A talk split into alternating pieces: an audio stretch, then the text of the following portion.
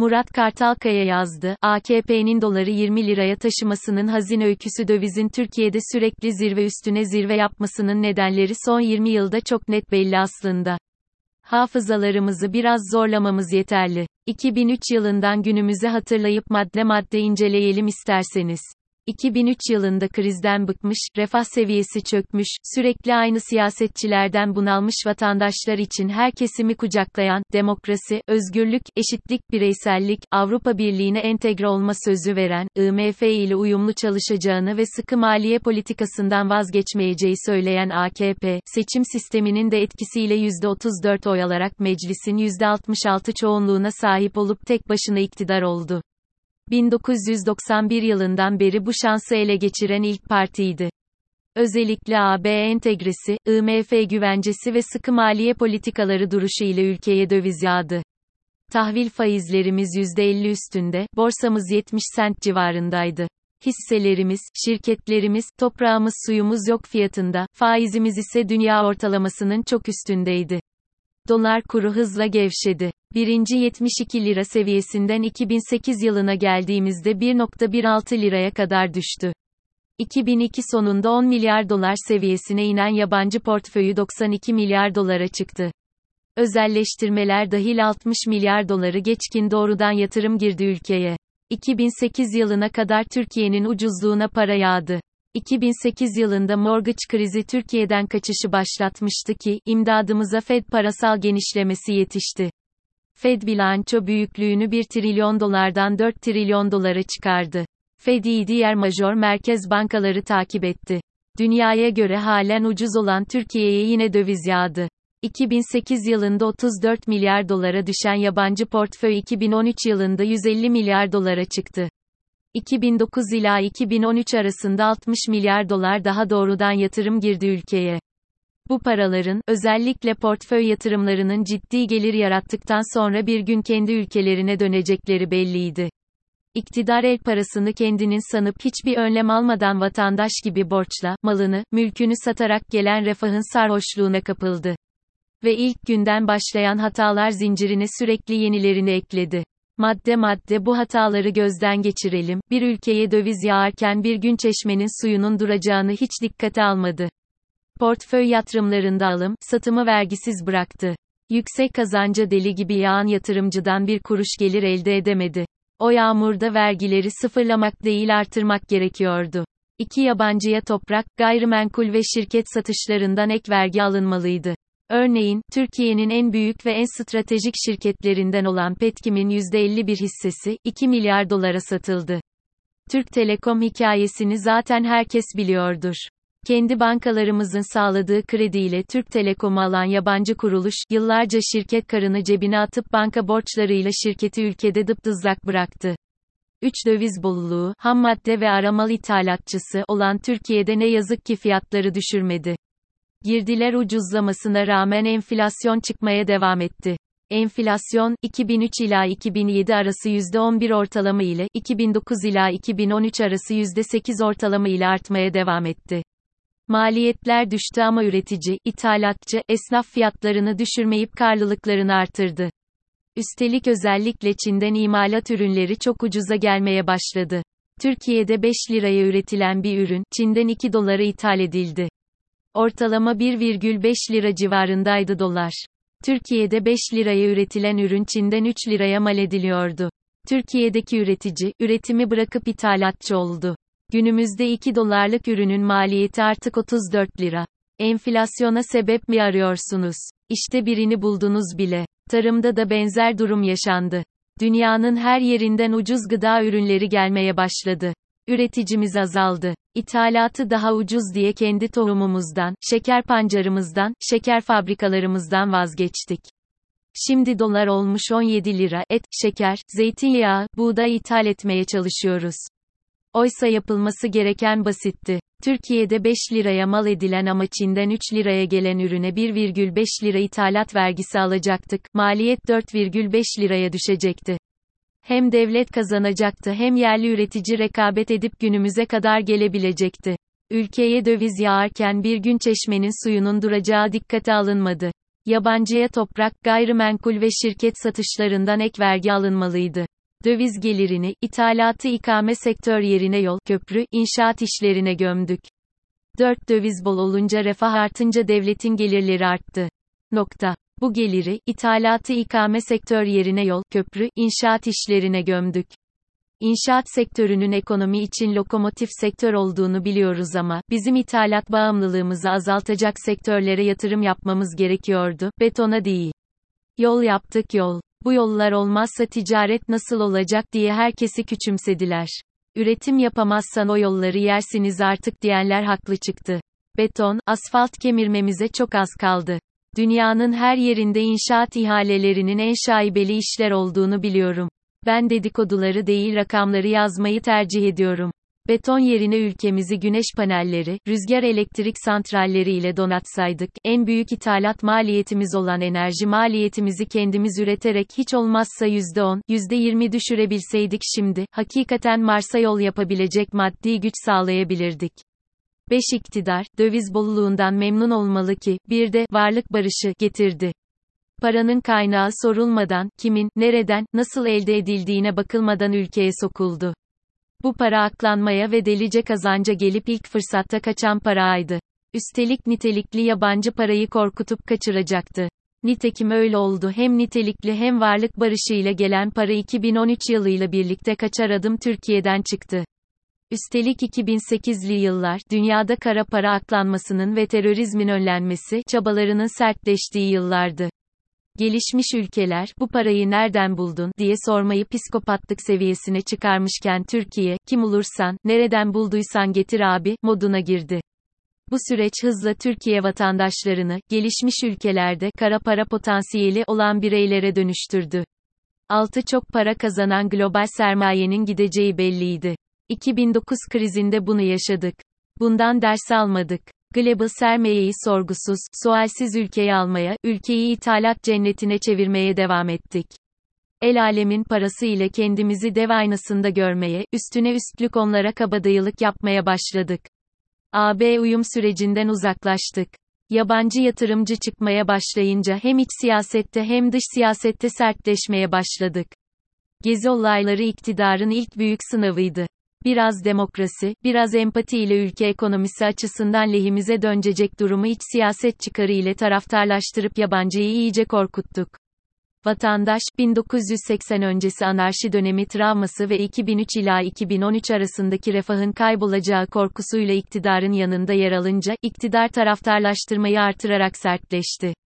Ülkeye döviz yağdıran yabancıyı korkutup kaçırmaya başladı. Dolar 2 liranın üstüne tırmandı. Maliyetler düştü ama üretici, ithalatçı, esnaf fiyatlarını düşürmeyip karlılıklarını artırdı. Üstelik Çin'den çok ucuza ürünler gelmeye başladı. Çok para kazanan global sermayenin gideceği belliydi. 2009 krizinde bunu yaşadık. Ders almadık. 7 IMF'ye olan borç ödendi ve IMF garantörlüğü global yatırımcı için son buldu. 2013 yılındaki bu sonlanış, global yatırımcı için üçlü güvenir çıpadan biri olan AB entegrasyonundan kopuştan sonra, ikinci çıp olan IMF garantörlük çıpasının da kopması demekti. 8 FETÖ'cülerin 15 Temmuz 2016 darbe girişimi hem siyasi hem de ekonomik olarak iktidarın gerçeklerden kopuşunu hızlandırdı. İktidar, darbeyi bastırdı. İç siyasette prim yaptı. Ama o günlerde yazdığım gibi global yatırımcı için bu durum bir rezillikti. Yönetim zaafıydı. Haklılardı. Şöyle düşünün bir şirket hissedarısınız. Şirketin yıllardır başarılı bir genel müdürü var. Yıllarca başarılı olmuş, şirketiniz gelir rekorları kırmış. Sonra bakıyorsunuz ki bu yıllar boyunca genel müdür, şirketin içini boşaltmış bir taraftan. Ne yaparsınız? Hemen hisselerinizi satıp beklemeye geçmez misiniz? İktidar yıllarca, beraber ıslandık bu yağmurda, şarkısıyla omuz omuza yürürken FETÖ devletin içini boşaltmış. Global sermaye yine kaçtı. İktidar, iç siyasete daha çok gömülüp daha çok sertleşti. Üstelik iyice yalnızlaştı. En yakınının ihanetine uğramıştı. Hainler her tarafa sızmıştı. Zaten vatandaşın bir kesmi hiçbir zaman sıcak bakmıyordu AKP'ye. Bir de en yakını tarafından hançerleşmişti. Bu durum taraftarlaştırmayı, global dünyadan kopmayı hızlandırdı. 9 Türkiye, 2013 yılından beri gelişmiş dünyadan kopuyordu. Panikle yüzünü İslam dünyasına ve Orta Doğu'ya döndü. Yetmezmiş gibi bir de, bizden habersiz Orta Doğu'da yaprak kıpırdamaz, diyerek İslam dünyasının liderliğini oynamaya başladı. Gezi, 15 Temmuz hainliği, varlık barışı, İslam dünyasına dönüş karşısında gelişmiş dünya ilk uyarısını 2016 yılında verdi. Nokta. 2013 yılında uluslararası derece kuruluşları, Türkiye'nin notunu, yatırım yapılabilir, seviyesine yükseltmişlerdi. 40 ay sonra tekrar altına düşürdüler. 2013 notunu aldığında havai fişekler atıp dünya başarımızı takdir ediyor diyen iktidar, not düşürülüşünü dış güçlerin, emperyalistlerin oyunu olarak vatandaşına lanse ediyordu. İç siyaset çukuruna biraz daha gömüldü. İç hainlerden sonra dış hainleri de bulmuştu. Objektifliği için ne düşünürseniz düşünün. Sonuçta bu derecelendirme kuruluşları dünyada itibarı olan kuruluşlar. Türkiye'nin bu kuruluşlara olan tepkisi global yatırımcıyı, Türkiye'den biraz daha soğuttu. Soğursa soğusun, defolup gitsinler ülkemizden, diyebilirsiniz. Onlar gidince dövizlerini alıp gidiyorlar. Türkiye üretmek için ithal etmek zorunda. İthalat için şarkı söylemek, sesimizin yanık olması işe yaramıyor maalesef. Döviz gerekiyor. IMF'ye olan borç ödendi ve IMF garantörlüğü global yatırımcı için son buldu.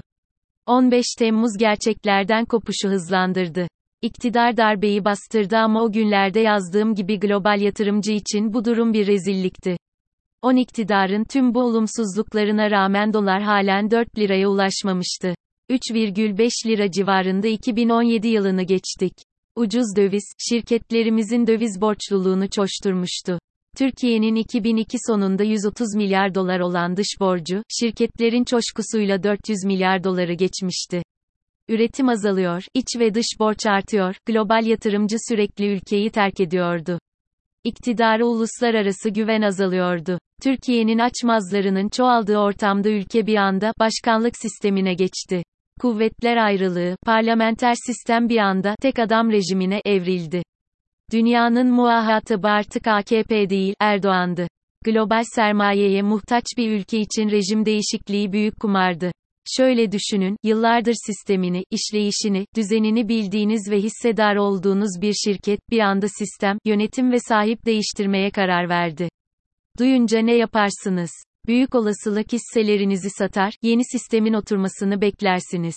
Global sermaye de aynısını yaptı. Türkiye'den çıkışını paniğe çevirdi. Dolar, 4 liradan 7.25 liraya çıktı. Çıkan para, sistemin ölü doğmuş bir sistem olduğunu anladı ve bir daha geri dönmedi. Bundan sonra AKP değil Erdoğan olarak yazıma devam edeceğim. İç ve dış siyaseti hatta ekonomiyi artık Erdoğan tek başına yönetecekti. Yeni sisteme vatandaş desteğini sağlamak için hemen bir düşman yaratıldı. Rahip Brunson ben iktidarda olduğum müddetçe rahip bu ülkeden çıkamaz, söylemi, iç siyasette destek buldu. Küçük bir ayrıntıyı unutmuşlardı. Rahip Brunson'ın arkasında ABD vardı. Türk yargısının verdiği cezaya rağmen rahip bir akşamüstü uçup gitti. Erdoğan'ın yıllardır sergilediği güçlü lider görüntüsü çok kötü zedelendi. Hem ülke içinde hem dünyada. 11 dünyanın major merkez bankaları 2016 yılıyla birlikte faiz artırmaya başlamıştı. Türkiye ise faiz haram doktrini çıkardı. Dünya tepe noktasına ulaşıncaya kadar bekleyen Türkiye faizini sabit bıraktı. Yahu dünyadan kopmayalım, biz de artıralım diyenleri rantçı hain diye damgaladılar. Dünya faizleri zirve yapıp faizler düşmeli görüşü yayılmaya başladığında ise Türkiye tam tersini yaptı. Bir yıl içinde faizini %8 seviyesinden %24 seviyesine çıkardı. Dünyanın her yaptığının tersini yapıp bunu yeni bir ekonomik doktrin gibi gösterme hevesi böylece başlamış oldu. Şok faiz artışı geçici bir rahatlamaya yol açtı. Dolar, 5, 5 ila 6 lira bandından 2020 yılını gördü. Ardından gecikmeli olsa da Türkiye'de dünyaya ayak uydurup faizi düşürmeye başladı. Pandemi krizi ile birlikte major merkez bankaları faizlerini dibe çektiler. TCMB faizleri de %8,25 seviyesine kadar gevşedi. Tüm dünya merkez bankaları faizlerini kendi en alt seviyesine kadar indirirken, faiz haram doktrini, bir anda yine rafa kalktı. TCMB faizleri Ağustos 2020'den Mart 2021 ayına kadar %8,25'ten %19 seviyesine çıkardı. Dünyada eksi faiz varken üstelik. Ne yazık ki pek çok akademisyen ve ekonomist bu faiz artışını alkış tuttu. Sanki kararları tek adam değil de Hazine Bakanı ile Merkez Bankası Başkanı veriyormuş gibi tuhaf hayaller peşine düştüler. Bitti mi sanıyorsunuz? Bitmedi. Dünyanın yaptığının tam tersini yap doktrini ısrarla devam etti. 2021 ikinci yarısından itibaren dünyada faiz artırımı konuşulmaya başlamıştı. Allah yine yüzümüze baktı. Dünyanın aksine bir şey yapma fırsatı elimize geçmişti. Nokta. Bu fırsatı değerlendirdik ve tüm dünya faiz artırmaya hazırlanırken biz faizleri 3 ay içinde %18'den %14 seviyesine çektik. 2022 ile beraber dünyada sert faiz artışları gelirken de ısrarla sabit tuttuk. Bu parıldayan ekonomik kararlarımız ile ülkede bir sent yabancı yatırımcı bırakmadık. Giderken elleri boş gitmesin diye de Merkez Bankamızın rezervlerinden 128 milyar doları yanlarına verdik. Halen de vermeye devam ediyoruz. Yazmaktan, söylemekten bıktım ama yazmak zorundayım. İthalat bağımlısı bir ülke olarak dövizi kaçırdık, üstüne bir de kasamızdaki dövizden olduk. 12 bu oynak ekonomik doktrinlerimiz doları 8 liradan 10 liraya taşıdı.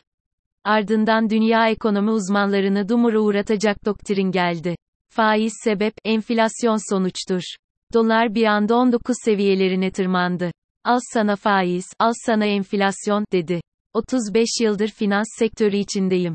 Piyasa ile zıtlaşıp kazanan ne bir şirket ne bir ülke gördüm. 13 Türkiye doktrinden doktrine sallandı. TL değersizleşecek, ihracat patlayacak, dış ticaret fazlası vereceğiz, cari fazla vereceğiz dediler. Doğal olarak hepsinin tam tersi oldu. İthalat ülkesi olarak dövizin yukarı tırmanması fiyatları yukarı çekti. Üstüne 2021 yılının ikinci yarısı ile birlikte dünyada emtia ve gıda fiyatları deliler gibi yükselmeye başladı. Bütün dünya, dev bir enflasyon dalgası geliyor, diye çırpınmaya başladı. Türkiye'deki iktidar, bu krizden büyüyerek çıkacağız, türküsüne başladı. Türkiye'de iğneden ipliğe %300 zam geldi. Resmi enflasyon iç ve dış güçler yüzünden %73,50 seviyesine ulaştı.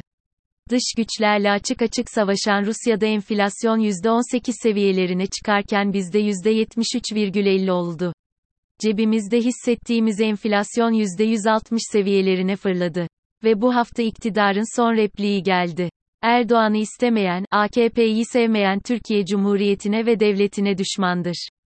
Komünist Parti ve liderlerinin parti ile devleti aynı kabul etme doktrinine sert bir giriş yaptık. Bundan sonra ne olur? Bir şey olmaz. Burası son zaten. Film bitti.